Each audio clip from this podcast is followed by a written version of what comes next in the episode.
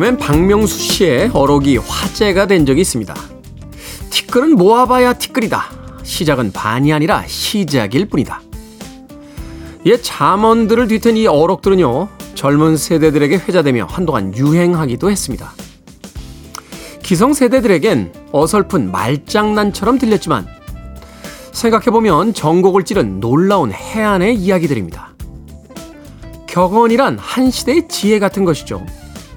그런 격언이 바뀐다는 것은 시대가 변했다는 의미일 겁니다. 여전히 옛말들을 습관처럼 외우고 말하는 우리들의 생각이 너무 낡아버린 것은 아닌지 고민해 봐야 하는 시간입니다. 7월 22일 토요일 김태현의 프리웨이 시작합니다.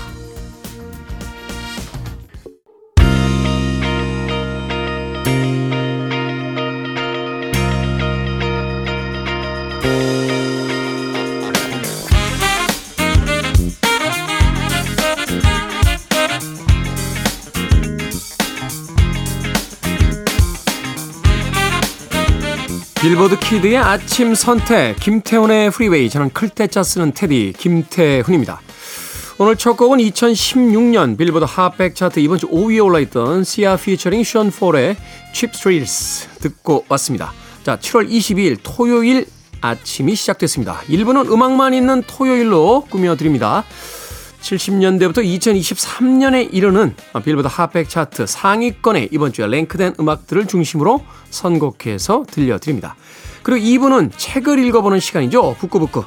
오늘은 또 어떤 책과 함께 즐거운 수다가 펼쳐질지 2부도 기대해 주시길 바랍니다. 여러분은 지금 KBS 2라디오 김태훈의 프리웨이 함께하고 계십니다.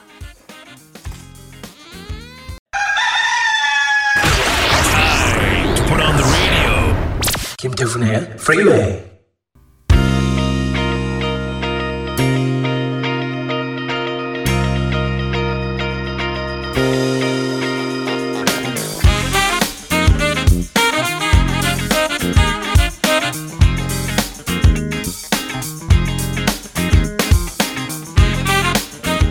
음악만 있는 토요일 세 곡의 노래 이어서 듣고 왔습니다.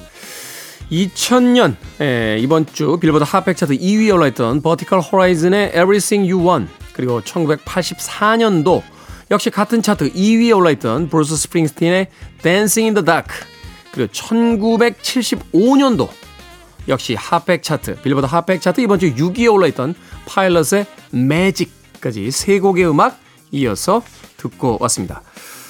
고유일님 안녕하세요. 아주 단촐한 인사 건네주셨습니다. 안녕합니다. 안녕하십니까 고유일님.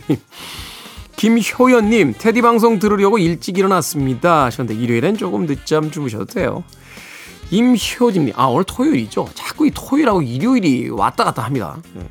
임효진님 테디님 부산 사는 효진입니다. 항상 듣기만 하다가 처음 인사드려요 라고 하셨고요. 9121님 테디 굿모닝 봄은 백가지 꽃, 여름은 시원한 바람, 가을은 밝은 달, 겨울은 새하얀 눈이 내리니 일일시호일, 날마다 좋은 날이네요. 라고 하셨습니다. 어, 멋진데요?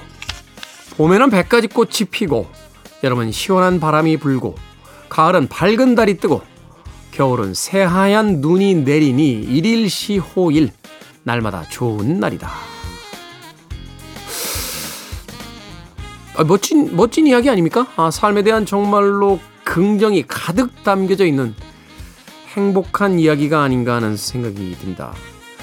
예전에 그 우리나라 영화 제목이기도 했죠. 그 두보의 시 중에 나오는 구절 호우 어, 시절이라고 하는 네. 좋은 비는 내릴 때를 안다. 뭐 이런 이런 의미라고 하는데 저는 사실 비하고도 굉장히 싫어하거든요. 뭐 장마뿐만이 아니라요. 이렇게 보슬비 내리는 것도 아주 싫어합니다. 그런데 나이가 들면서 조금 바뀌어요. 그냥 그거 그렇다고 뭐 비가 내리는 날을 좋아하는 건 아닌데 그걸 그냥 받아들이게 되는 거죠. 아 오늘은 비가 오는구나.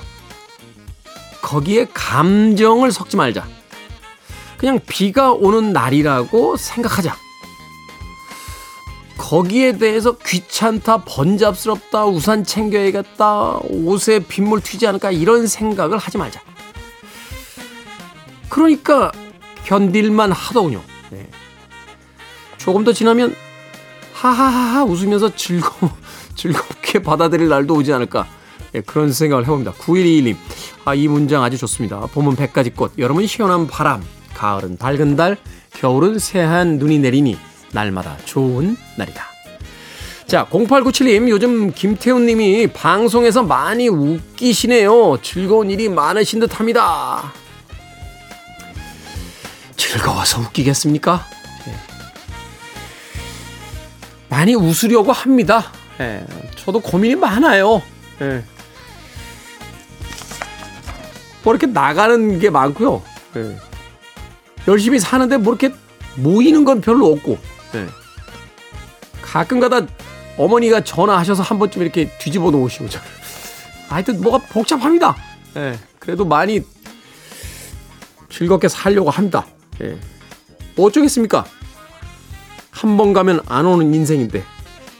웃자고요. 예, 많이 웃어야겠죠. 0897님. 자, 음악 듣습니다. 1998년도로 갑니다. 빌보드 핫백 차트 이번 주 16위에 오른 곡이에요. 프라스 미셸인데 흔히 프라스라고만 줄여서 부르죠. Ghetto Supastar, Supastar. 네. 그리고 2022년 역시 같은 차트 12위 오른 라토의 빅 에너지까지 두 곡의 음악 이어서 들려드립니다.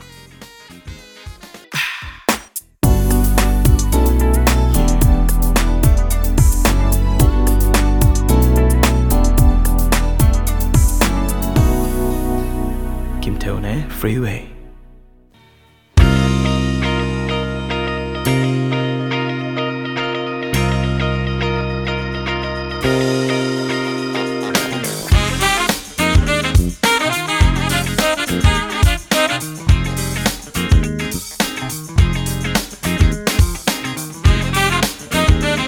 빌보드 Kid의 아침 선택 KBS 2라디오 김태훈의 프리웨이 음악만 있는 토요일 함께하고 계십니다. 어, 1978년도의 히트곡이었죠. 빌보드 Hot백 차트 이번 주 2위에 올라있던 제리 레퍼티의 Baker Street 듣고 왔습니다. 아, 봄천사님께서요, 테디님, 또 본인 이야기만 하시네요. 며칠 전 남의 이야기도 잘 들어주겠다 하셨는데. 제가요? 제가 그런 말 했습니까? 기억이 나질 않습니다. 네, 기억이 나질 않습니다. 뭐 정치인들만 이런 이야기를 할 수 있는 줄 아셨습니까? 네, DJ도 할 수 있습니다. 기억이 잘 나지 않습니다. 네, 돌아가서 찬찬히 검토해 보겠습니다. 잘 안 고쳐지네요. 네, 잘안 고쳐지긴 합니다만 그래도 열심히 해보겠습니다. 네, 열심히 KBS의 아들로서 네, 열심히 한번 해보도록 하겠습니다. 제2라디오의 간판 DJ로서 네. 봄천사님 상기시켜 주셔서 고맙습니다. 자, 8116님, 테디 아들이 중학교 1학년인데요. 다른 아이들은 더치페이 한다는데 우리 아들이 한 친구 거를 늘 자기가 내줘요. 같이 놀지 말라고 해야 하는 거 맞습니까? 너무 속상해요. 하셨는데. 왜 같이 놀지 말라고 합니까? 아들이 아주 잘 성장하고 있잖아요. 친구가 낼 만한 형편이 잘 안 되기 때문이겠죠. 예? 놀지 말라고 해야 하는 겁니까? 같이 놀아줘야 되는 거 아닌가요? 네. 제가 뭐 이렇게 의협심이 강하고 이렇게 정의로운 사람은 아닙니다만 제가 가장 친한 친구 한 명을 얻게 됐던 기억이요. 초등학교 5학년 때인가요? 그 친구가 이제 학교에 왔는데 뭐가 안 좋았던 모양이에요. 그 수업 시간에 토를 했어요. 네. 근데 점심 시간이 됐는데 그, 그 친구 주변에 아무도 안 앉는 거예요. 밥 먹을 때 되니까. 그래서 제가 그 당시에 되게 멋있게, 예, 되게 멋있게 그 친구 옆에 가서 같이 밥을 먹었죠. 아, 멋있다. 스스로 나 혼자 생각하면서, 야, 진짜 멋있어. 진짜 의리 있다. 그 친구하고 제일 친한 친구가 됐습니다. 아, 네, 아쉽게도 19살 때 세상을 떠났어요. 네.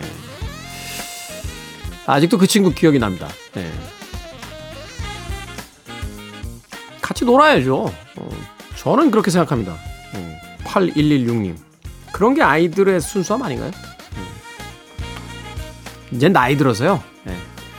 어디 모임 갔는데 친구들이 자꾸 저보고 술 사라고 하면 안 갑니다. 자식들이 이게 안 가. 왜 자꾸 나보고 논리도 희한해요. 야, 너는 애가 없잖아. 우리는 애들 키우려고 돈이 많이 들어오니까 네가 내. 제가 항상 그때 하는 얘기가 있어요. 야, 나는 애가 없어서 노후 자금을 내가 만들어야 된다고. 또 하하 막 웃어요. 하여튼 네가 내라. 그리고 가요. 나쁜 자식들. 사는 게 쉽지 않으니까요. 네. 어찌됐건 저는 그렇게 생각합니다. 8116님. 자, 음악 듣겠습니다. 1988년도로 갑니다. 빌보드 Hot백 차트 이번 1위 오른 브랜디 and 모니카의 The Boy Is Mine. 그리고 2008년도 같은 차트 13위 올랐던 제스 맥카트니의 Leavin'까지 두 곡의 음악 이어서 듣습니다. Listening to one of the best radio stations around. You're listening to 김태훈의 Freeway.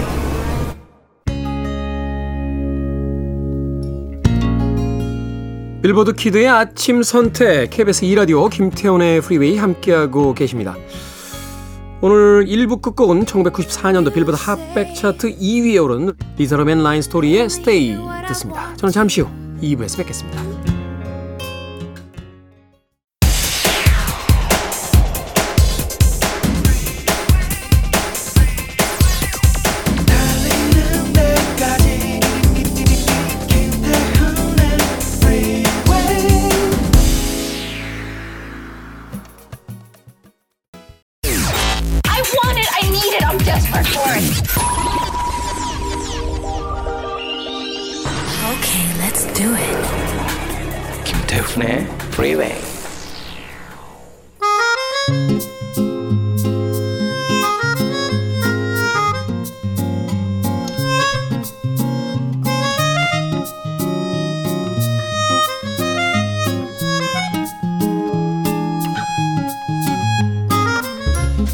김보배님께서요 세 분의 어휘 폭발 기다리고 있습니다 하면서 기대하고 계신 시간 북구북구 북튜버 이시안 씨 북칼럼니스트 박사 씨 나오셨습니다 안녕하세요 네, 안녕하세요. 김보배님께서는 어휘의 폭발이라고 하셨습니다만 제가 보기엔 어휘의 카오스 어휘 전쟁. 어휘 전쟁 네, 어휘 참호전 이렇게 볼 수 있습니다 어휘만 폭발하면 뭐 다행이죠. 뭐. 그러니까 벌써 네. 봐요. 폭발하고 있잖아요. 네. 벌써 난립하고 있습니다. 오디오가 끊임없이 물립니다. 편집이 불가능한 시간. 네, 바로 북구북구가 시작이 됐습니다. 자, 오늘 읽어볼 책은 J.M. 바스콘셀로스 나의 라임 오렌지 나무입니다. 아마도 많은 독자분들께서 자신의 인생 책으로 꼽는 책 중에 하나가 아닐까 하는 생각이 들어요. 그 어린 시절에 큰 영향을 미쳤던 책들이 있는데 이 나의 라임 오렌지 나무도 아마 그런 책의 한 종류가 되지 않을까 하는 생각을 해보게 됩니다. 네, 이전에 말씀드렸지만 정말 읽기 싫었어요. 어릴 때 너무 고통스럽게 어렸을 읽었던. 때 너무 고통스럽게 읽었어요. 진짜 너무 너무 많이 울고 그랬던 작품이라서 이번에 다시 읽으면서도 아, 이거 진짜 밖에서 못, 못 읽겠더라고요. 또 그렇게 울까봐. 그래서 정말 그 밤에 야곱야곱 시간을 쪼개가면서 읽은 책입니다. 네. 분량이 사실 그렇게 두껍다라고까지 이야기는 할 수 없습니다만 그럼에도 불구하고 읽다가 중간에 몇 번씩 이렇게 서야 돼요. 맞아요. 어, 감정이 굉장히 이렇게 사실 이제 방송 들어가기 전에 두 분과 나의 라임 오렌지 나무 이야기하다 우리들의 그 중학교 고등학교 때 얘기하다 제가 울컥해가지고 진심 울컥하셨죠. 어. 네. 정말 이게 우리 어휘 전쟁에 익숙한 우리도 끼어들 틈이 없을 정도로 울컥하셔서 빠바바바바바바 S 중학교, 네. B 고등학교 네, 선생님들 누구 계십니까? 네. 자, J.M. 바스콘셀로스 어떤 작가입니까? 네. 이 전체 이름은 주제 마우로 지 바스콘셀로스입니다. 발음은 또 여러 가지가 있더라고요. 이게 사실 이제 브라질 포르투갈어기 때문에 이게 네, 네. 정확한 저희들 발음으로는 잘 표현이 안 되는 부분이 있어요. 그렇죠. 네. 이 1920년에 그러니까 이 작품의 배경이기도 한 리오데 자네이로의 방구시에서 태어났습니다. 네. 네. 이 책의 주인공인 제재와 마찬가지로 아버지는 포르투갈계고 어머니는 인디언계였어요. 그러니까 엄마는 이제 원주민, 네, 네, 아버지는 네. 이제 이입된 유럽인인 거죠. 네. 아주 가난한 어린 시절을 보냈습니다. 그리고 의대에 갔지만 학교를 금방 그만두고 이 다양한 직업을 전전했습니다. 아, 저희가 정말 학교를 그만두고 다양한 직업을 전전한 작가들을 계속 만나긴 했습니다만 이분도 굉장히 다양한 직업들을 전전했어요. 음, 네. 권투 선수, 바나나 농장 인부, 그림 모델, 어부, 야간업소 웨이터, 초등학교 교사, 뭐 하여튼 뭐 돈을 벌 수 있는 일은 근데 우리 사고 방식으로 보면 네. 도저히 한 사람이 가질 수 있는 여러 가지 직업이라는 게 이제 어떤 카테고리가 있잖아요. 그렇죠. 복싱 선수 하다가 저, 저 야간업소 웨이터까지는 어떻게 될 거. 근데 갑자기 선생님이 됐다가 그렇죠. 모델이 됐다가 예. 더 놀라운 건 이게 다 22살 전이라는 어. 얘기입니다. 네, 22살 전에 이 모든 직업들을 섭렵을 하고 그 전반적으로 네. 공통점이 약간 몸이 좋아야 된다라는 네, 네, 그런 외모가 거가 좀 아닐까 네, 싶은데요. 좋으셔야겠어요. 저, 네. 저도 참 여러 가지 직업이 있었습니다만 몸이 좋지 않은 것 그런 그런 직업들은 제가 가져본 적이 없는 것 대신 같아요. 입이 좋으셔서 네. 다 입으로 바로- 그냥 바로 네. 그거죠. 근데 슬프게도 이때 너무 고생을 많이 하셔가지고 사실은 계속 건강에 문제가 있었고 좀 일찍 돌아가신 편이시기는 했습니다. 음, 네. 이 22살에 성남 바나나라는 작품을 발표를 했고요.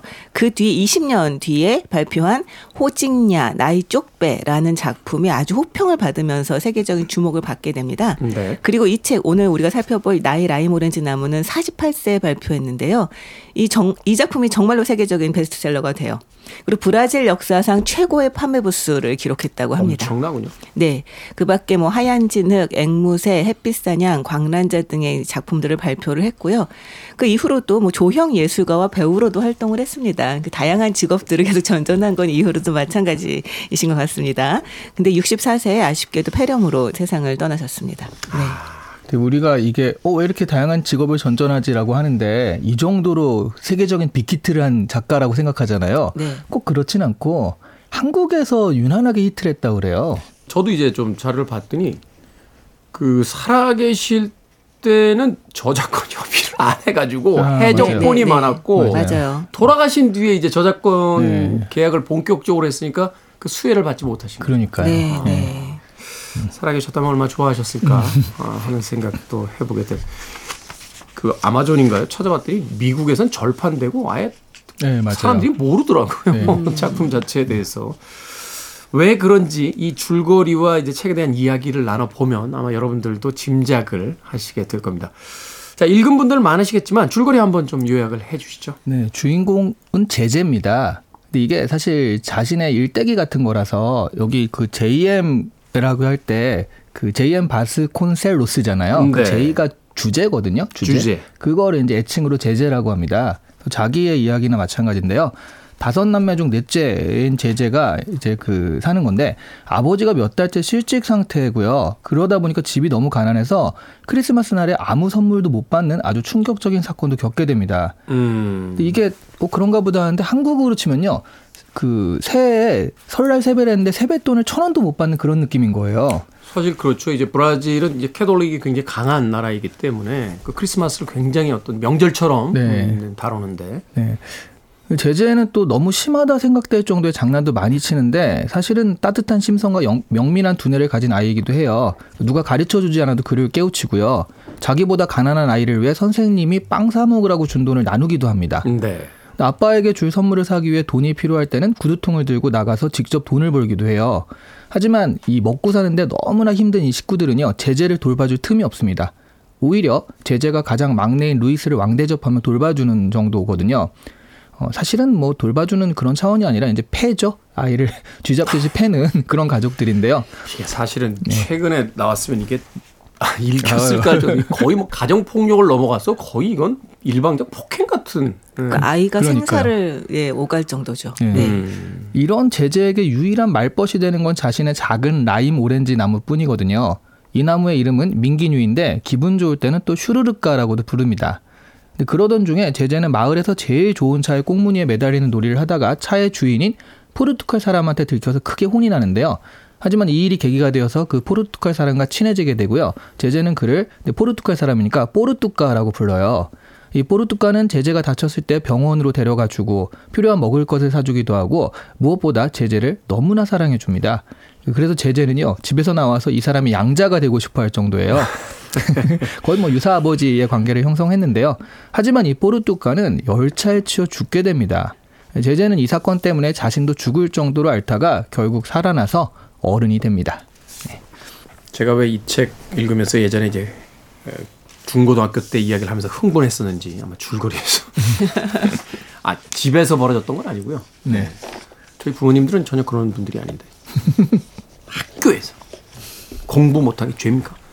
아, 근데 진짜 옛날에는 네. 학생들을 선생님들이 너무 너무 때렸어요. 지금은 안 그래요. 지금은 전혀 그럴 수가 네, 없습니다. 지금은 전혀 그럴 수 없는 오히려 그게 역전이 돼서 지금 선생님들이 굉장히 많이 순환을 또 당하시는 경우도 당하신다는 얘기를 들었습니다. 얼마 전에 초등학교 6학년생한테 선생님이 맞았다는 폭행 당하셨어요. 있었고요. 네, 네. 그 전치 3주인가 그때 어. 나왔던 걸로 제가 기억해요. 그때 왜 그랬던 걸까? 다시 또 울컥하는데.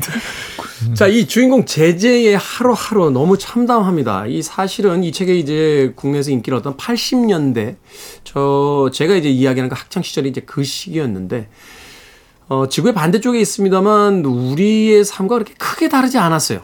사실은 어, 80년대 경제 부흥이 오긴 온 시대이긴 합니다만 도시 빈민의 이제 빈부격차가 더 벌어지기 시작했고 그렇죠. 사실은 참담한 어떤 하루하루를 보내야 했던 그런 어떤 노동자들의 삶도 있었고 또 그러다 보니까 가족에서 소외되는 그런 아이들이 있었기 때문에 아마도 또 이 시기에 예, 또 어른이 된 사람들도 역시 더 힘들었던 60년대, 70년대를 떠올리면서 이 책에 열광했던 게 아닌가 하는 생각을 하게 되는데 이 주인공 제재가 다른 소년들에 비해서 유난히 더 힘들었던 이유가 있다면 무엇이 있을까요?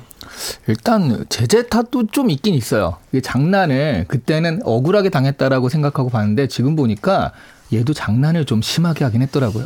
장난 수준으로 좀 넘어가는 장난들이 많죠. 어, 네. 그러니까 그 임산부를 좀 위험하게 하는 그런 순간도 있었고요. 그러니까 이 어린 아이는 다섯 살이잖아요. 네. 네. 선악의 구분이라든지 이게 위험한지 아닌지에 대한 구분이 별로 없는 거예요, 사실은. 그렇죠. 그리고 아버지를 기쁘기 위해서 노래를 불렀는데 그 노래가 이제 심한 욕이 들어간 그런 노래를 한다든가 하는 식으로. 그 모르는 거죠. 이게 네, 욕인지. 네, 네.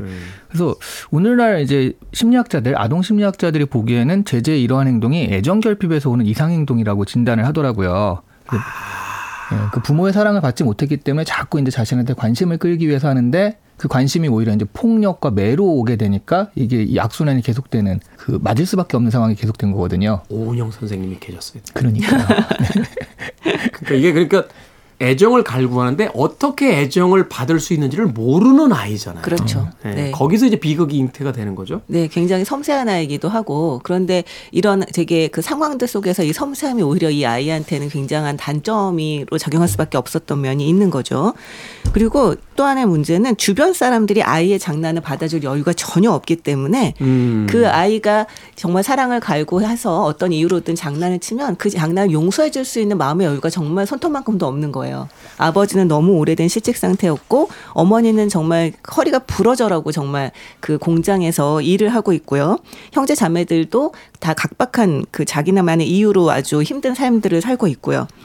근데 정말 그 형이 똑똑가는 좀 약삭빠른 이제 케이스입니다. 네. 그래서 이제 오히려 안 맞고 동생인 루이스는 정말 천사 같은 귀여움을 갖고 있어요. 그런데 제재는 그 이것도 이것저것 아닌 거죠. 평범하죠. 네, 그렇죠. 근데 정말 이 보다 보면 뭐 정말 계속 수시로 맞습니다만 이 아이가 맞는 굉장히 충격적인 장면이 두 장면이 나와요. 한 번은 자기 나름대로 되게 의미를 막 부여하면서 또 포르투갈 아저씨에게 주기 위해서 이제 종이 풍선을 만들고 있는데 그거를 이제 그 누나가 밥을 먹으라면서 방해를 하거든요. 근데 이 방해를 하면서 종이 풍선을 찢어버려요. 그래서 이 아이가 너무 화가 나서 욕설을 퍼부었는데 그것 때문에 진짜 사경을 헤맬 정도로 맞는 얘기가 나오고 아까 이시안 씨가 말씀하셨듯이 되게 음탕한 가사의 노래를 아버지를 위로한답시고 이 아이는 그걸 위로한답시고 노래를 불렀다가 무슨 뜻인지 모르니까. 그렇죠. 근데 저는 사실 이 장면이 너무 충격적이었던 게 뭐냐면 이 아이가 이 노래를 부르니까 이 아버지가 이 노래가 왜 문제인지를 알려주는 게 아니라 너 다시 한번 그 노래 불러봐라고 하거든요. 그러니까 애는 다시 부르잖아요. 그러면 때려요. 그리고 또 불러봐. 그러니까 또 부르니까 때립니다. 그러니까 이 아버지는 너 나를 약 올려고 이러는 거지? 라면서 너 한 번만 더 해봐. 약간 이런 의미로 얘기를 하는 건데. 아이는 모르죠. 아이, 아이 는 모르죠. 해보라니까 하는 거고 하면 맞는 거죠. 이, 이 악순환을 통해서 아이가 거의 이제 아주 심각한 이제 부상을 입게 되는데요. 네. 그 아버지가 결국은 정신을 차리고는 막 울음을 터트리면서 내가 정신이 나갔지. 난 애가 날 놀리는 줄 알았다. 내 말을 일부러 듣지 않는 줄 알았어. 라고 얘기를 하는데요. 정말, 아, 조금이라도 이 어른들이 정신 여유가 있었다면 이런 일은 없었을 텐데, 그 너무 슬프더라고요. 그러니까요. 사실은 이제 아이들에 대한 어떤 폭력으로 나타납니다만 당시에 이제 브라질의 그 경제 상황이라든지 노동자들의 삶이 얼마나 처참했는지를 그런 대목에서 맞아요. 어, 또 엿볼 수 사실 우리 주변에서 흔히 볼 수 있잖아요. 가정의 그 경제력이라는 것이 어느 정도는 보장되어야지만 사실은 서로에 대한 어떤 이해와 여유도 어, 나올 수 있는 건데 그래서 이제 사회보장 제도라든지 또는 네. 힘든 사람들을 위한 여러 가지 어떤 정책들이 마련이 되는 것도 네. 사회의 최소 그 구성인 이제 가족의 어떤 그 평화를 위한 음, 그런 것들이 아닐까 하는 또 생각을 해봅니다. 자, 음악 한 곡 듣고 와서 어, 본격적인 책의 이야기 나눠보도록 하겠습니다. 수잔 베가의 음악 듣습니다. 루카.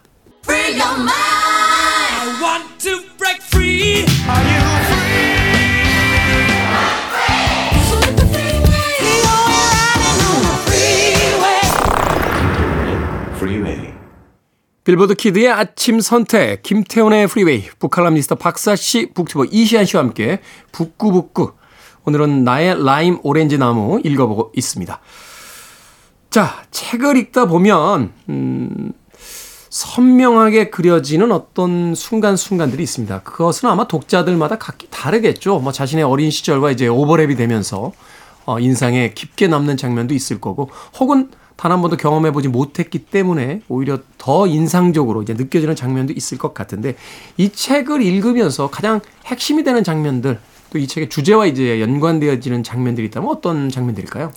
저는 사실은 이제 이 제재가 맞는 그런 게 많잖아요 여기서. 네. 그 중에서도 아까 그 박사님이 얘기했던 그런 그 아빠가 가난뱅이라서 진짜 싫어라고 하는 장면이 그 크리스마스 선물을 너무 기대하고 그 크리스마스 선물을 그 신발 안에 넣나 봐요. 신발을 딱 봤는데 아무것도 없어가지고 아빠 가난뱅이라서 진짜 싫어라고 했는데 그 뒤에서 아빠가 듣거든요. 음. 근데 평소 같으면 이게 그 주먹이 날라오고 해야 되는데 그냥 아빠가 나가요 집을.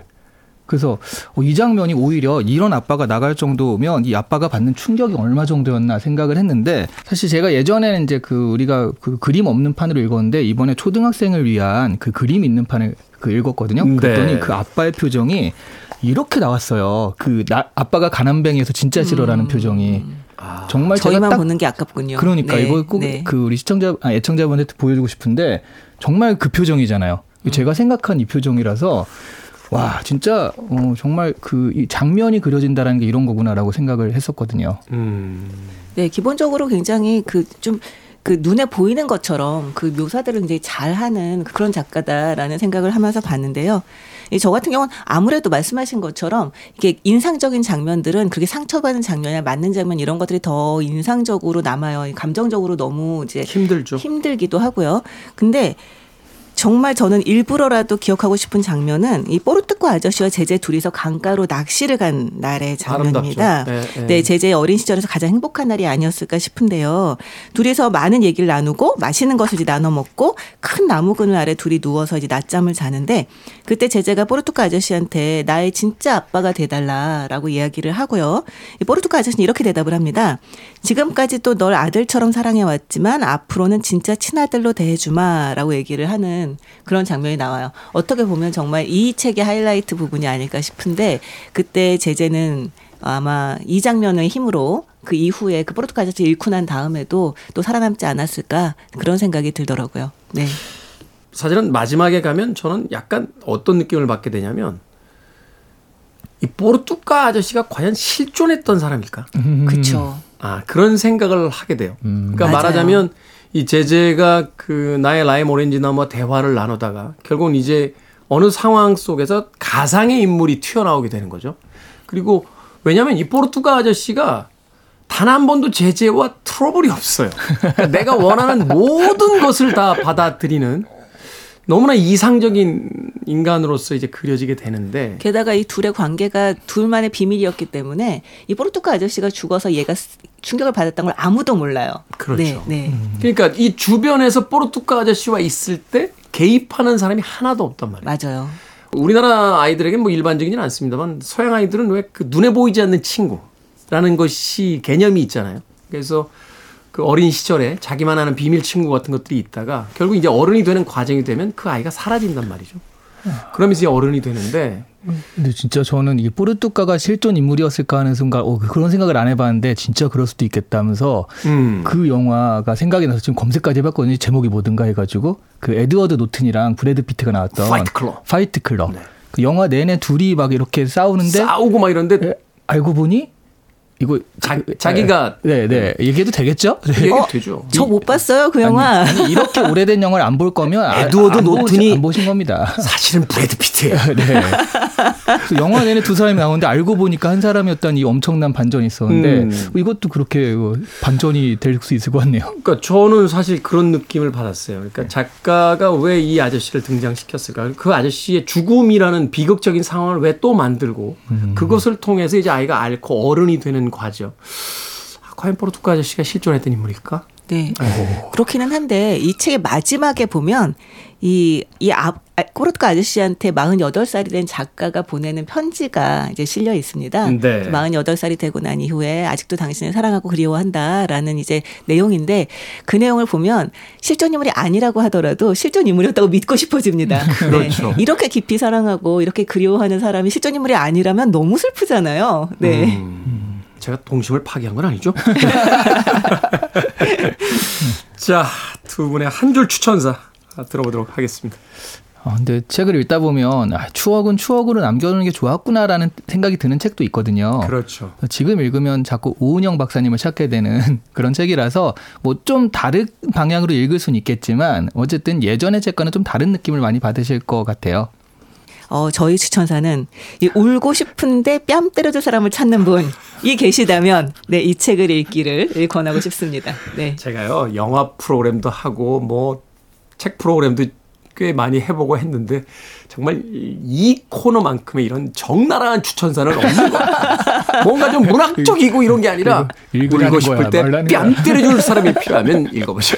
아니 근데 울고 싶을 때 뺨 때려줄 사람이 얼마나 얼마나 소중한데요. 정말. 저희가 말이 추천사지만 추천한다기보단 그냥 감상평 가까운 그런 느낌이 좀 있어요. 추천합니다. 추천합니다. 네. 인상 비평이라고 봅니다. 자, 북구북구 오늘은 J.M. 바스콘셀로스의 나의 라임 오렌지 나무 읽어봤습니다. 어, 다음 주엔 밀란 쿤데라의 참을 수 없는 존재의 가벼움을 읽어보도록 하겠습니다. 밀란 쿤데라가 얼마 전에 세상을 떠났죠. 그리고 정말 많은 SNS를 통해서 자신들의 인생 작가를 잃었다 하는 또 이야기들이 있었는데 바로 그 작가 밀란 쿤데라의 작품 가장 유명한 작품 참을 수 없는 존재의 가벼움 읽어보도록 하겠습니다.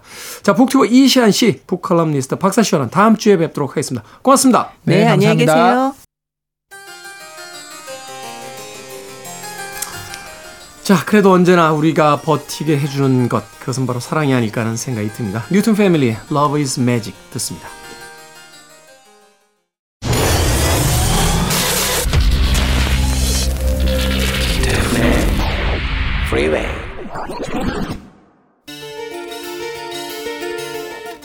KBS 2라디오 김태훈의 프리웨이 오늘 방송 여기까지입니다. 오늘 끝곡은 까멜의 Long Goodbyes 듣습니다. 편안한 하루 되십시오. 전 내일 아침 7시에 돌아오겠습니다. 고맙습니다.